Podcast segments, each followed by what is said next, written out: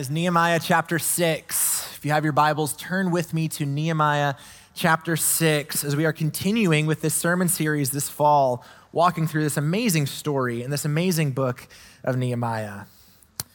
You know, I titled the sermon this morning, and I had a little bit of fun with this one. Usually I'm boring with sermon titles, but uh, I named this one Nehemiah's True Conspiracy Theory. Uh, now, conspiracy theories are an interesting thing. You know what it is, right? Like when you when there's something that happens and it seems like there's an explanation at face value, but then you start wondering, is there something more going on here? Next thing you know, you get sucked into a rabbit hole of Netflix documentaries and YouTube videos, and, and, and you've wasted a day or whatever it is. And sometimes it can be fun. A lot of times it's just rooted in paranoia and probably not the best use of your time. But in Nehemiah's case, it was absolutely true. What we're going to see here is that his enemies are now conspiring against him. And they're instead of, as what we saw in chapter four, something that was more overt, something that was more direct form of opposition, now we see them pulling strings behind the scenes, trying to work against Nehemiah and against the mission in more manipulative, covert ways.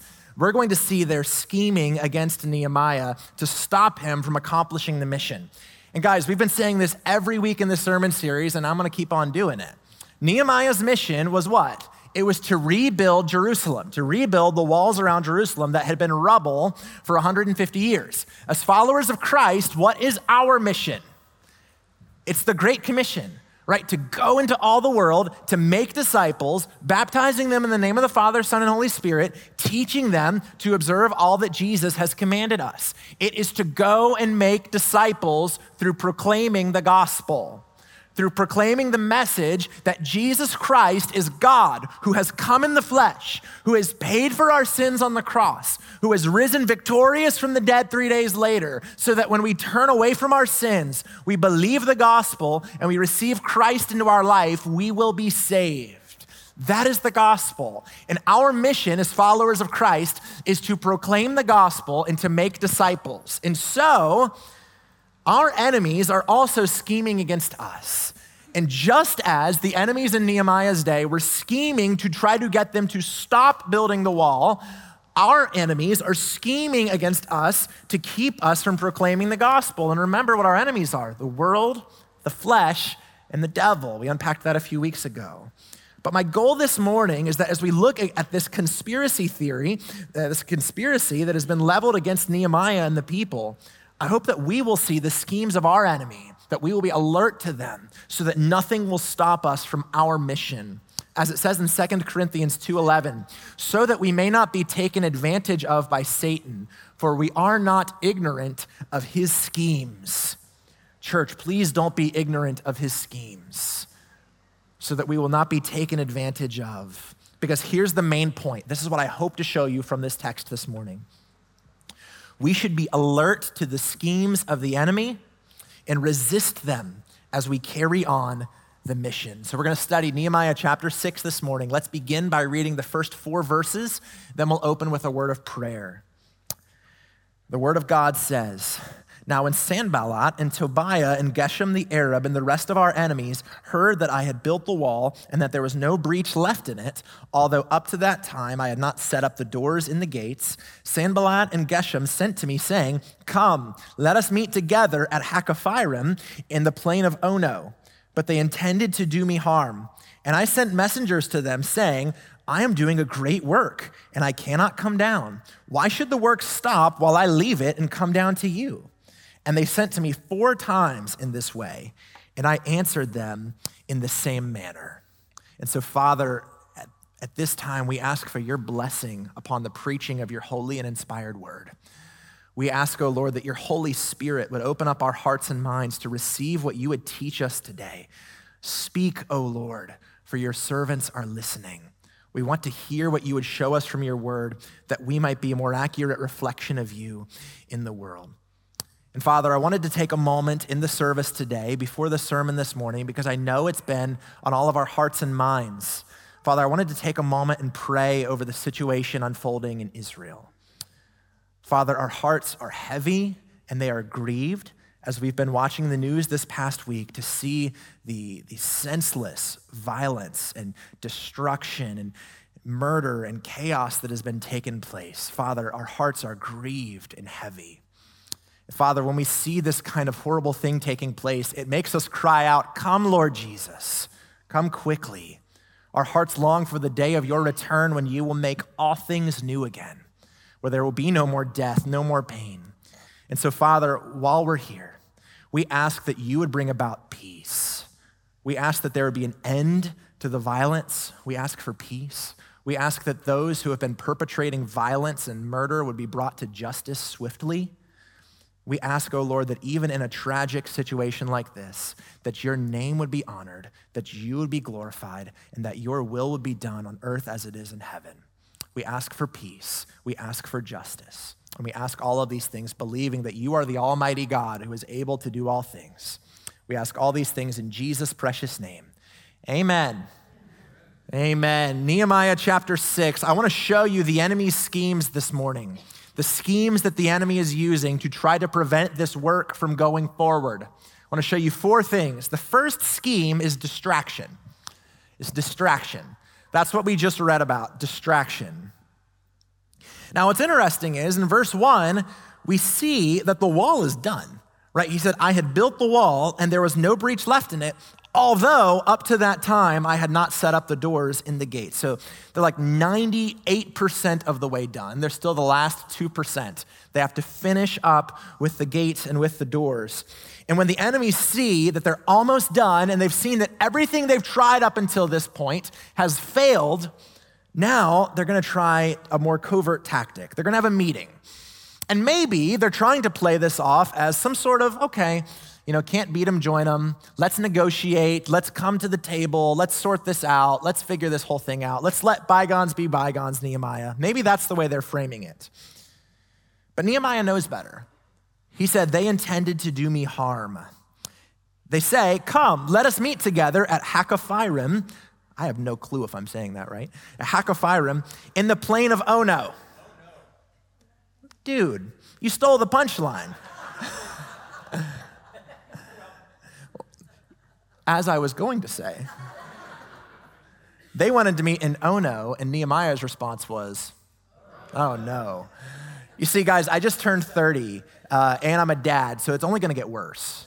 Like the dad jokes from this point on. It's only, it's only downhill from here. They wanted to meet with him, and he wouldn't do it because he knew that it was a trap, right? It says, I, I perceived that they intended to do me great harm. You ever seen in Star Wars where they realize that they're attacking the Death Star and they think they're successful. And then what does the alien dude with the big eyes go? What does he say? It's a trap. That's what Nehemiah does here. He's about to go to this meeting. He's like, this is a trap. This is not going to work. So this is what he says, verse three. He said, I am doing a great work and I cannot come down. Why should the work stop while I leave it and come down to you? I was joking with people. This is the biblical way to handle meeting requests. Just kidding. Um, but here's the deal there's a lot of wisdom in verse three, a lot of wisdom in verse three that shows us how we respond to distractions that are going to keep us from doing what God has called us to do. First of all, notice that Nehemiah declared his priorities. He was very clear the work comes first, the mission that God had given him comes first. Why should the work stop while I come over to you? Notice also how he wisely manages his time. Ono was 27 miles away from Jerusalem and a day before cars. So it would have been a long journey there and a long journey back. So he says, I don't have time for this. We have a mission that we're all about. And also, here's one that I really like Nehemiah set boundaries. He knew how to say no. Any people pleasers in the house? Just me? A couple of you guys. What's the hardest thing for a people pleaser to do? say no. But Nehemiah taught us this. He said no, and as we're going to see in a minute, he said no four times. There's something that's really important for us learning how and when to say no, that there is a right time and place for us to say no. It has to do with our priorities as followers of Christ. We have to say no even to good things sometimes so that we can say yes to the best things. But look at verse 4. They sent to me four times in this way. And I answered them in the same manner. It's like my daughter Hannah in the car. Are we there yet? No. Are we there yet? No. They keep asking, come on, let's meet, let's meet, let's meet. And he keeps saying, no, this is a distraction, and he sees right through it. And guys, the same principle applies to us today. Our mission, as we've already said, is to develop authentic followers of Christ, to declare the gospel, to make disciples. And I want to show you this morning that one of the greatest weapons in the enemy's arsenal is distraction. There are many ways that he can try to oppose us and keep us from doing the work that God has called us to do. But one of the easiest ways is distraction, to get us to focus on other things, to get us to focus on lesser things. This is a major threat for us. I love this quote from John Ortberg. He said, For many of us, the great danger is not that we will renounce our faith, it is that we will become so distracted and rushed and preoccupied that we will settle for a mediocre version of it. That we are distracting ourselves to death. So, what are some ways that the enemy distracts us in our day and age and in our culture? Here's a real easy one for you technology. If we can't say amen, we ought to say ouch. You know, I did a little bit of research. Here's a few statistics. The average screen time in 2021 of adults ages 16 to 64 was about seven hours. Seven hours. For 20 somethings, of which I, I have not been for three weeks now, uh, the average iPhone screen time is four hours per day. Four hours per day staring at a tiny little screen. The average Netflix subscriber watches for about 3.2 hours per day. Guys, we are distracting ourselves to death. If Satan wants to get you to stop preaching the gospel, to become ineffective in your life and in your ministry, he doesn't even need to get you to fall into some scandalous sin anymore. He just needs to give you an iPhone. But I don't want to be like, you know, just on an anti technology rant. Like, yes, God uses it for good. Yes, it is a helpful tool that we use to share the gospel, of course, and to grow in our lives. But let me just share with you one discipline that I've recently implemented in my life is I try to take a conscious break every day. Like, put the phone in the drawer where I can't see it and can't hear it. And I try to have a 24 hour period, a day every week where the phone just goes away for an entire day. Man, I think that's so important for us to make sure that we are using technology and that technology is not using us. Because it can become a distraction in our spiritual lives and for our mission. But not just technology, it can also be ideological things. As followers of Christ, there are many things that we can and should be concerned about, whether it be political issues, whether it be social issues, whether it even be a biblical or a theological issue, you know, a second or a third tier doctrine that we're passionate about. But here's what happens sometimes we can take any number of those kinds of things and we can make it our main priority, our main focus. It can become central in our lives and central in our thinking where we become preoccupied and obsessed with something that's not the gospel, and it can become a distraction because it is keeping us from focusing on the gospel, focusing on what comes first. So, what do we do about it? How do we fight distraction as followers of Christ? I've said this before, but I think this is a helpful quote. The main thing is to keep the main thing. Anybody know? The main thing. The most important thing for us is to keep the main thing as the most important thing, as the main thing, that which is central, in our lives, in, in our church, the most important thing we can do is to keep the gospel at the center, to keep the gospel the focus. This message about the life, death, and resurrection of Jesus Christ. The most important thing is that we keep that central as the one thing. Listen to how Paul puts this in Philippians 3.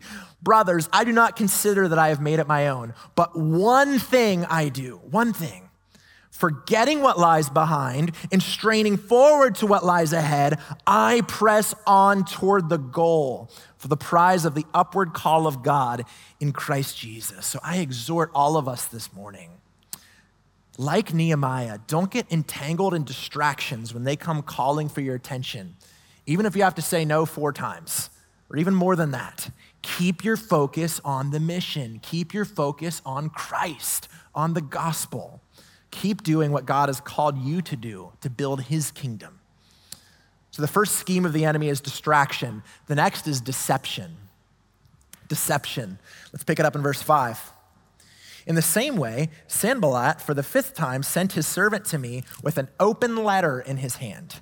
In it was written, It is reported among the nations, and Geshem also says it, that you and the Jews are intending to rebel. That is why you are building the wall. And according to these reports, you wish to become their king. And you have also set up prophets to proclaim concerning you in Jerusalem, there is a king in Judah. And now the king will hear of these reports. So now come and let us take counsel together. Then I sent to him, saying, No such things as you say have been done. You are inventing them out of your own mind. For they all wanted to frighten us, thinking their hands will drop from the work and it will not be done. But now, O God, strengthen my hands. So when Nehemiah refuses their meetings four times, they now come with a new tactic and request number five. They bring to him an open letter. Why does that matter? Well, it was a breach of etiquette. In this day, if you were sending a letter to an official, to a governor like Nehemiah, it would have been sealed with a royal seal to signify that it had not been opened yet, so that the message was private. I think they intentionally sent it to him as an open letter because they wanted word to get around. They wanted the rumor to get out. What, how does it start? It says, It is reported among the nations.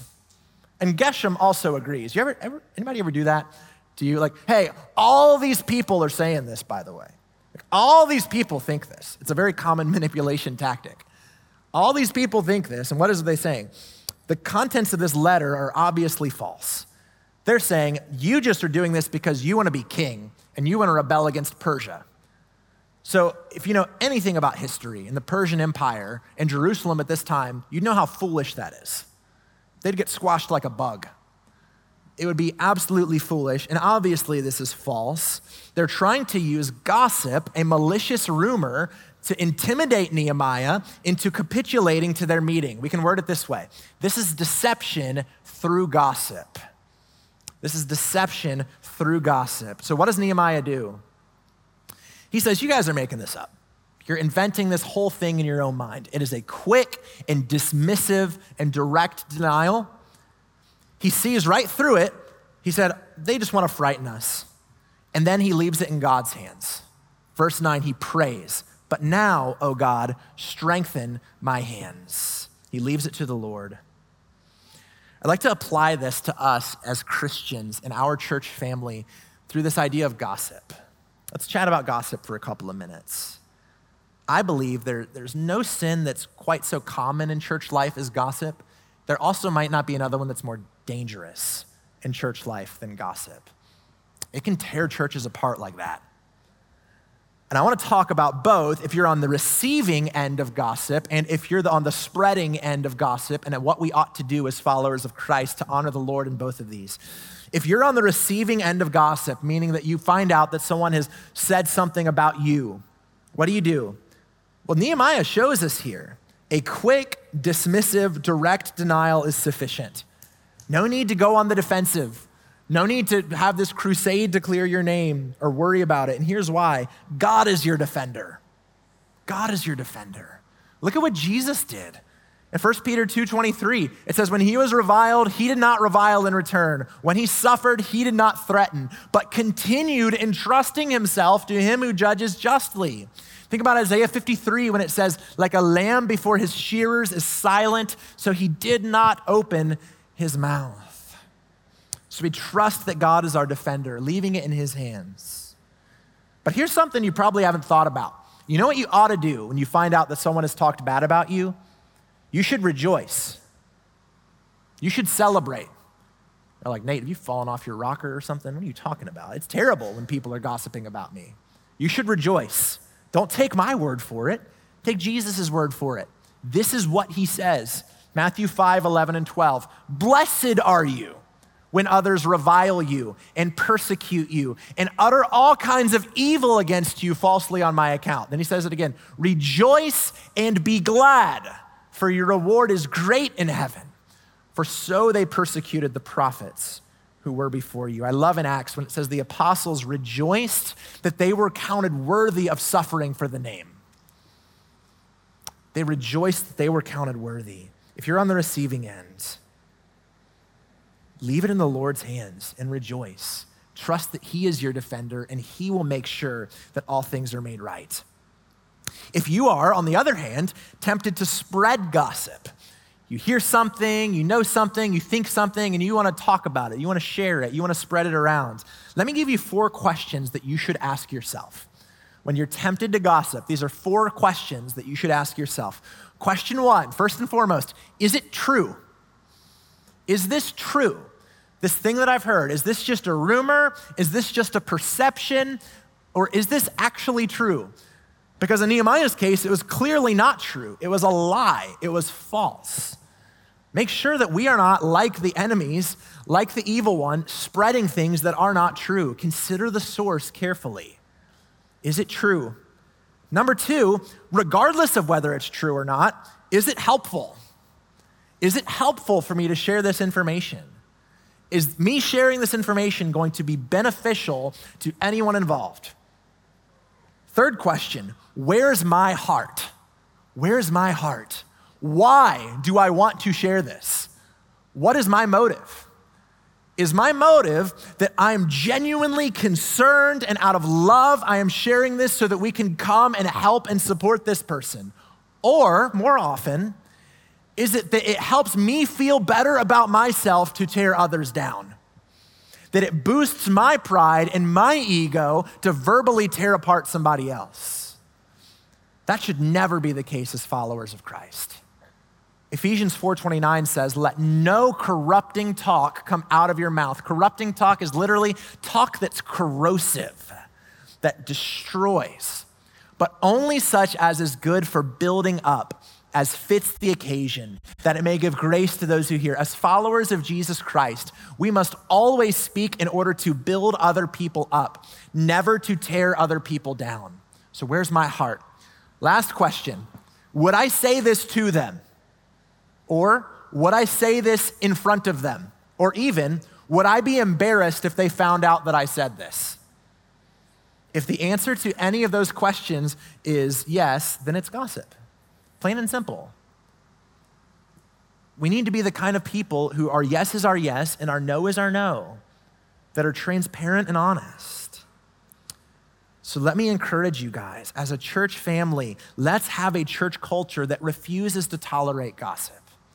That we both refuse to do it, to speak evil of others, and we refuse to listen to it. Somebody comes to you, did you hear about what so and so is doing? I saw them and blah, blah, blah, blah, blah. Your first question ought to be, Man, I'm sorry to hear that. Have you talked to them about that yet?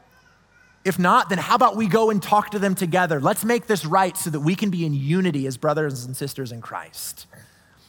Guys, that's how we should handle it. Let's have a church culture that refuses to tolerate gossip. But the third scheme of the enemy that we see in this text is temptation. It's temptation. Verse 10. There's a lot of names here. Have some grace for me. I'm do my best. Now, when I went into the house of Shemaiah, the son of Delaiah, the son of Mehetabel, who was confined to his home, he said, Let us meet together in the house of God within the temple. Let us close the doors of the temple, for they are coming to kill you. They are coming to kill you by night. But I said, Should such a man as I run away? And what man such as I could go into the temple and live? I will not go in. And I understood and saw that God had not sent him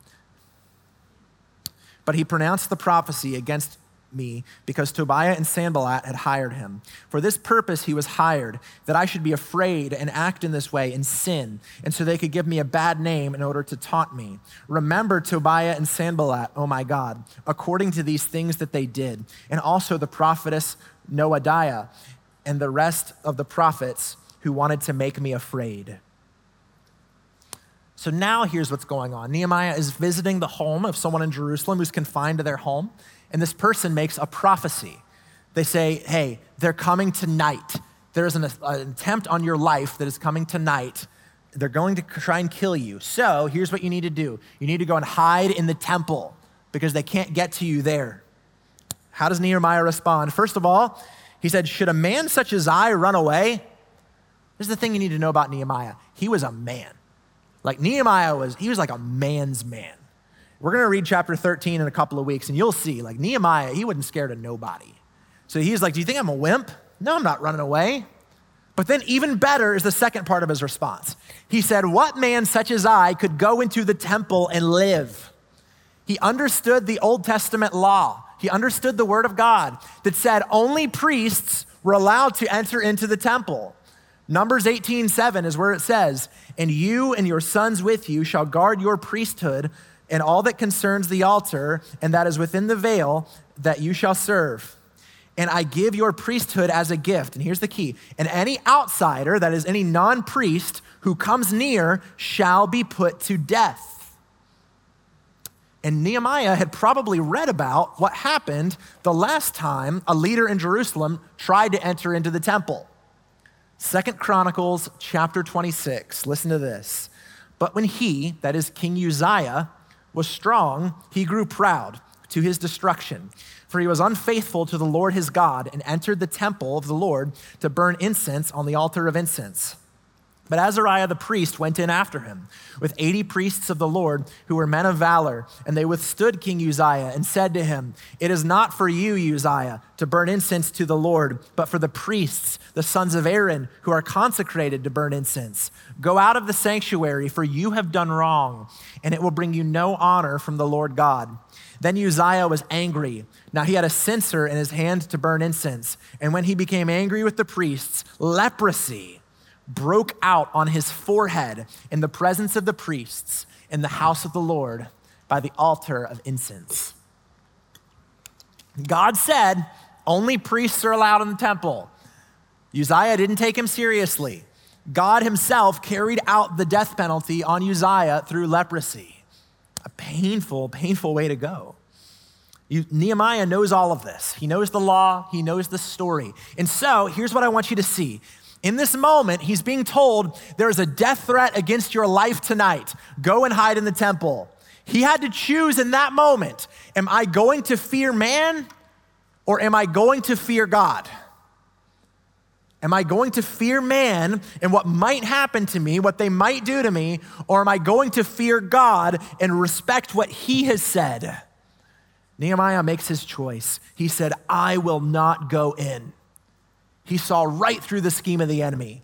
He said, This prophet, quote unquote, had been paid off by Sanballat and Tobiah because, verse 13, for this purpose he was hired, that I should be afraid and act in this way in sin, so that they could give me a bad name in order to taunt me. So I want to show us, for us as Christians today, two ways that we can apply this in our lives, looking at verse 13. Nehemiah had a choice to make. Am I going to fear God or am I going to fear man? Sometimes we have to make that same choice every single day. Who am I going to listen to here? Am I going to fear God or am I going to fear man? The fear of man is such a common temptation for us. What does it mean when the Bible talks about the fear of man? What does it mean?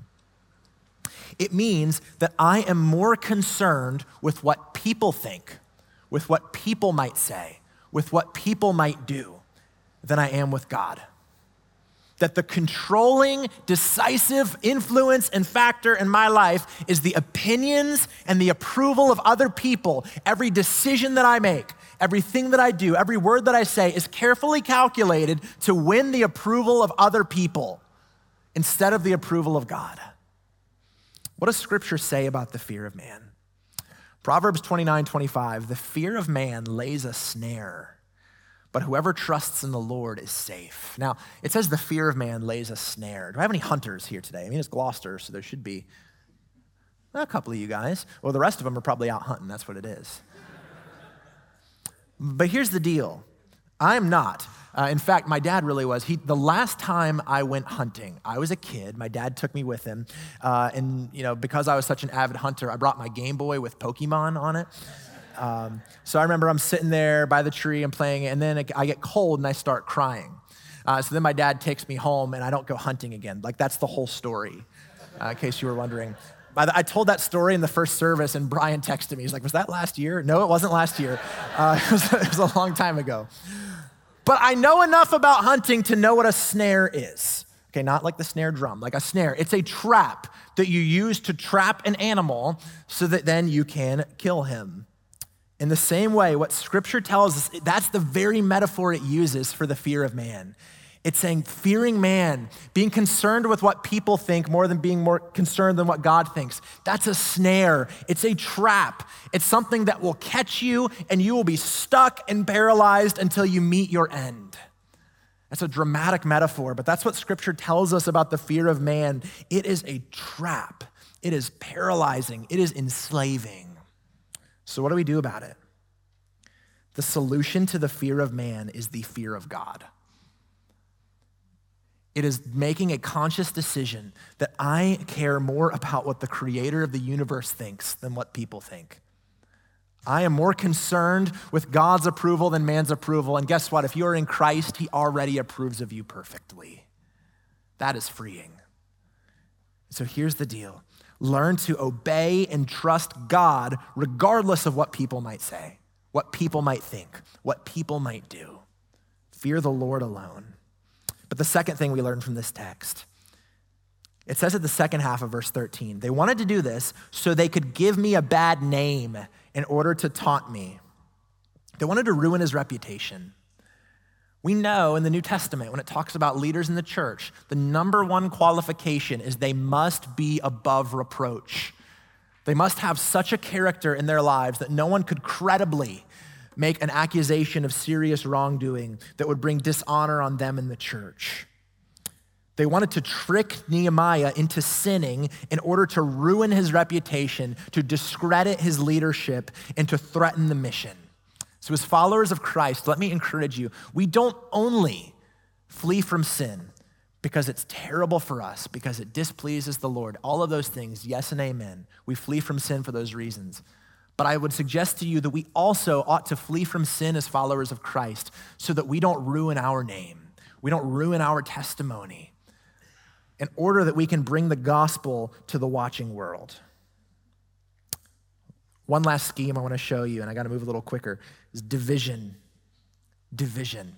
Now I'm going to skip down to verse 17. I promise we're going to circle back to verse 15, but just in a minute. Let's skip down to verse 17.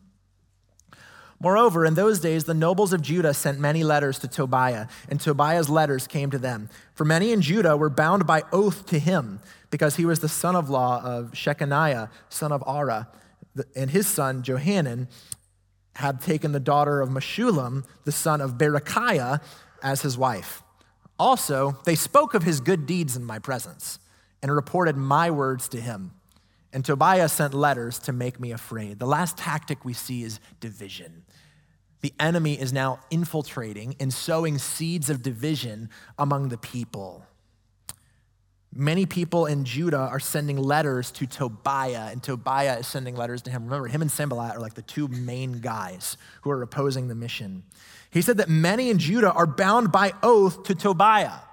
We even see Meshullam mentioned here, who we talked about a few weeks ago in chapter 3. This is one of the builders that is named in chapter 3, is now in league with Tobiah.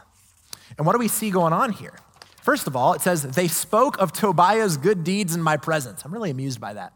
Hey, you know this guy that keeps trying to kill you? He's really not that bad. He's kind of a nice guy. He's kind of funny. You should give him a chance.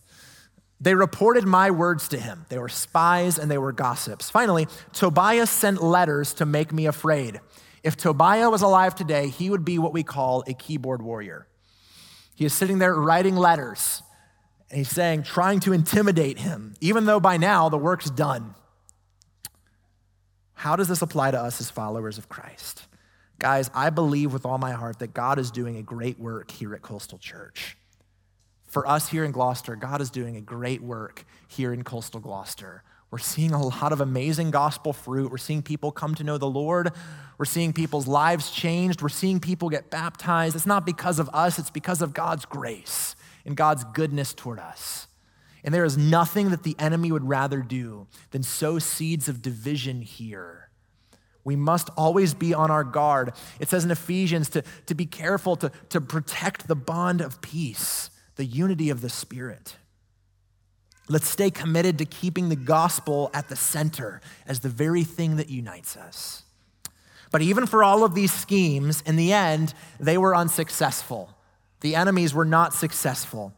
Now we're ready to look at verses 15 and 16, and we're going to see the mission completed. Verse 15. So the wall was finished. There we go. Six weeks into this sermon series, talking about this wall. It's done now. The wall was finished on the 25th day of the month Elul in 52 days. And when all our enemies heard of it, all the nations around us were afraid and fell greatly in their own esteem, for they perceived that this work had been accomplished with the help of our God. The wall is now done, and this wall that had been rubble for 150 years has been rebuilt in 52 days, despite all of the opposition they were facing. This is an incredible accomplishment, and look at the result. It says, When our enemies heard of it, all the nations around us were afraid and fell greatly in their own esteem, for they perceived this work had been accomplished with the help of our God. Two things happened as a result of the wall being done. First, their enemies were humbled. Their enemies were humbled. They fell greatly in their own esteem. They were like the Cowboys last Sunday night. They got humbled. I'm a Niners fan, so I had to put that in there. They got humbled. That's what happens when God's work is done. The enemies look at it and they know there's no other explanation for this. God has done this. And as a result, second point, God was glorified. God was glorified. They perceived that this had been done with the help of our God. The mission was now complete. Their mission is complete. Friends, our mission is not yet complete. Our mission to go into all the world and make disciples is not yet complete. But I hope you know that that's not even in question. Here's the deal we don't just hope that our mission will be successful one day and we got our fingers crossed and we're just hoping for the best. We know that it will be. Do you know that the end of this story has already been written? That our God is sovereign and he will see to it that his purposes will be accomplished and nothing can stop them?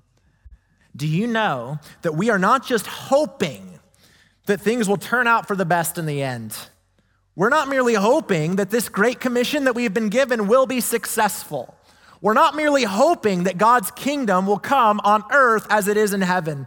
We're not merely hoping that God will redeem a people from every tribe, tongue, and nation. We are not merely hoping that Jesus will come again and he will destroy Satan, sin, and death once and for all. We know we have an unchanging, rock solid confidence that our God will keep his word and he will accomplish his purposes, and nothing can stop him.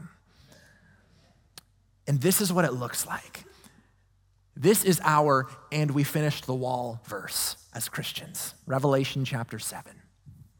After this I looked, and behold, a great multitude that no one could number from every nation from all tribes and peoples and languages, standing before the throne and before the Lamb, clothed in white robes, with palm branches in their hands, and crying out with a loud voice Salvation belongs to our God who sits on the throne and to the Lamb. Doesn't your heart yearn for that day? Doesn't it long for that day when our mission is complete? The day will come when our enemy will fall greatly in his own esteem because he will see that our mission was accomplished with the help of our God. And we're not just hoping that that's going to happen with our fingers crossed. We know that that will happen because our sovereign God has declared that it will be so. In light of that, church, what kind of confidence should we have? What kind of confidence should we have as we carry out this mission that the Lord has given us? At this time, I'd like to invite forward both our prayer team and our worship team. And as they're coming forward, I'd like to leave you with one final encouragement. There is nothing in heaven, there is nothing on earth, there is nothing in hell itself that can stop this mission from being successful. Jesus Christ, the King of Kings and Lord of Lords, has said, I will build my church, and the gates of hell will not prevail against it. So, as a Christian, there might be moments of temporary defeat in your life, but all of these are preparing you for what God has in store. We're fighting a battle that has already been won. And so, as we wrap up this sermon, where we've spent a few sermons talking about this theme of opposition to our mission, I want to leave you with four final thoughts about opposition. First of all, when opposition comes, don't be surprised. Don't be surprised. The Lord promised that it was coming. He said, In this world, you will have trouble. Don't be surprised. But next, don't be afraid because God is with you. Don't be afraid because God is with you. No matter what opposition you're facing, you can say with confidence, if God is for us, who can be against us? So don't be surprised. Don't be afraid. Third, don't run away. Don't run away. Don't give up because God's not done with you yet. If you give up, then He wins. Don't give up. Don't run away. God is not done with you. Lastly, don't despair. Never despair because you are on the winning team. And there will be a day when all of us together will be in glory with the white robes and the palm branches, screaming at the top of our lungs with joy on our faces Salvation belongs to our God who sits on the throne and to the Lamb. And until that day, let's keep on working, let's keep on praying, let's keep on loving, let's keep on serving, and let's keep on proclaiming the gospel until God's kingdom comes on earth as it is in heaven. Amen. Let's close with prayer. Oh, Father, thank you. Thank you for your word. Thank you that you have invited us to be a part of this mission that you've given us. God, thank you for the gospel. Thank you, Lord, that no matter what we've done, no matter where we've been, you offer complete and total forgiveness and restoration through Christ, through his life, his death, and his resurrection. And so, Father, as we walk through this world and as we encounter opposition and battles of various kinds, we pray that you would strengthen us by your Spirit to be ambassadors for you everywhere we go. Help us not to give up, not to despair, not to be afraid, but to keep our eyes fixed on Jesus and follow you day by day. We love you. We give you all that we are and all that we have. Bless us as we go from this place. In Jesus' name, amen.